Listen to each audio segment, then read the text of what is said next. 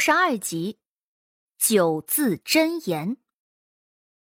祝先生开口，似乎怕几个先生被前头那些十分优秀的学生给带偏了，便又补充了一句：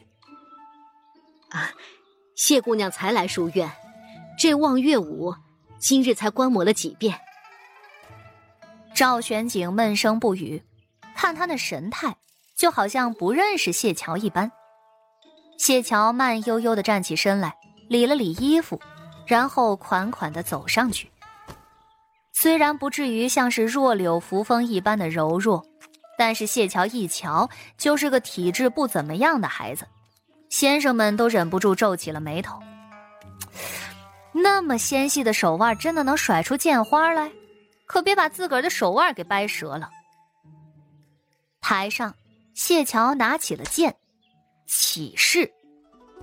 他身上穿着书院里的服饰，腰间带子闪着流光错落，登时手中握芒星，脚下踏仙履，这剑便如游龙一般在他手中飞来洒去，身上一股淡淡的清香随风散出，风姿飘逸，风采异常，一瞬间竟如同瞧见了清风明月，脱俗至极。殊不知谢桥心里头一直在默念着：临兵斗者皆阵列前行，九字真言。最后收，差点喊出声了。谢桥一脸的认真，在众人震惊的目光中收势，然后长长地吐出口气来。累呀！他冲着先生们晕晕乎乎地行了个礼，然后便麻木地走了下去，连忙坐在了自己的位置上。场下安静之极，就连夏雅云都不可思议地看着他。不可能啊，怎么可能呢？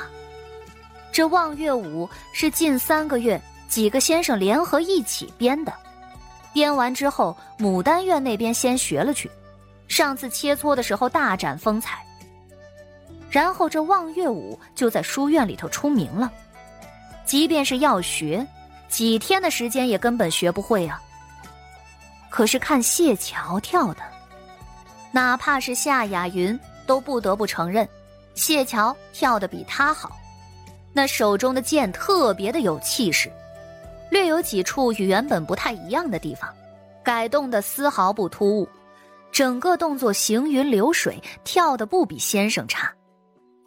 谢桥不知道自己的舞姿是否优美，他只知道如若刚才周边有些怨魂阴灵什么的，那肯定会被他通通收起来。只可惜他表演了半天一点好事都没办到，而且他借用了跳舞的空隙收魂，看着挺不错的，实际上很多动作都是中看不中用，略微麻烦了点。就他这具身体还是越简单越好。谢桥此时气息不稳，平复了好一会儿，但还是觉得脑袋嗡嗡的。此时几位先生都已经评好分了，祝先生似乎也是有意想要让他多看多学一会儿，本就把他放到最后抽取的，所以谢桥后头也不剩下几个人了。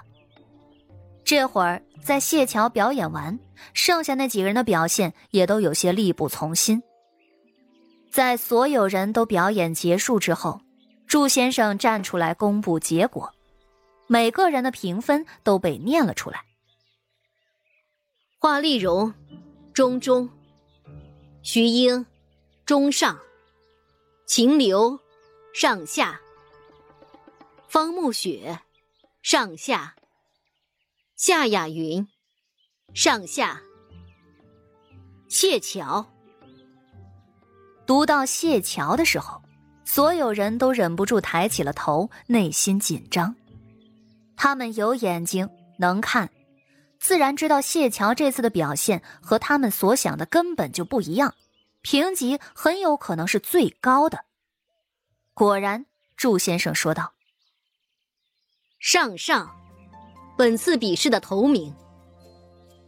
这个结果一出，不少人都叹了口气，有些不甘心，但是又很无奈，因为他们自问自个儿的表现确实比不过谢桥。谢桥此时还有点懵，猛地灌了一口茶水。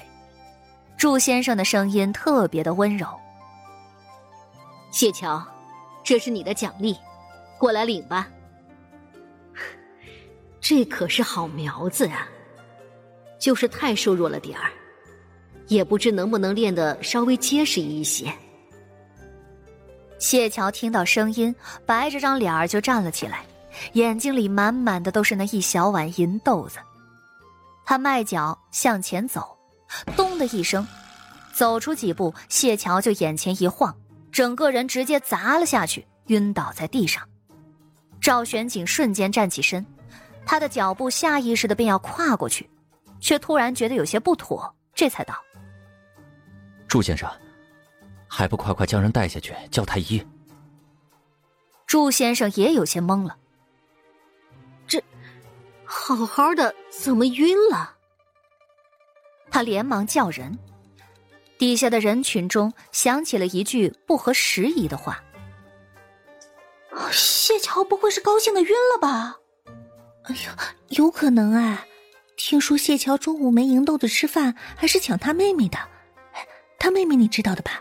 就是那个特别喜欢银豆子的小丫头，叫谢希的，那可是个貔貅怪。”“啊，连妹妹的银子都抢啊，那真是饿坏了吧？”“她刚才的剑舞跳得真好看，看上去不比牡丹院的人逊色。你说，咱们之前是不是太过分了？”“我也觉得。”“她妹妹好可怜。那孩子可傻了，被姐姐抢了银豆子，这会儿指不定在哪儿哭呢。”有个反应慢的还在摇头叹息呢，其他的人都回头看他。谢希那孩子，海棠院的，大家都认识，是个可勤快的小丫头了。虽然名声也不太好，可是因为她傻傻的，长得又十分可爱，所以他们这些做师姐的对谢希还算怜爱。“我听说谢家特别穷，我娘好几次说，若是我命不好，找到谢家那种人家，将来都要用自己的嫁妆补贴呢。以前我还不信，现在看看，恐怕真是这样。谢桥是养在外头的，我家离他家挺近，听说他很不受父母宠爱，可能在家也吃不好，睡不稳，所以见到这么多银豆子，才会高兴的受不住。”本集就播讲到，感谢您的收听，去运用商店下载 Patreon 运用城市，在首页搜索海量有声书，或点击下方链接。听更多小说等内容。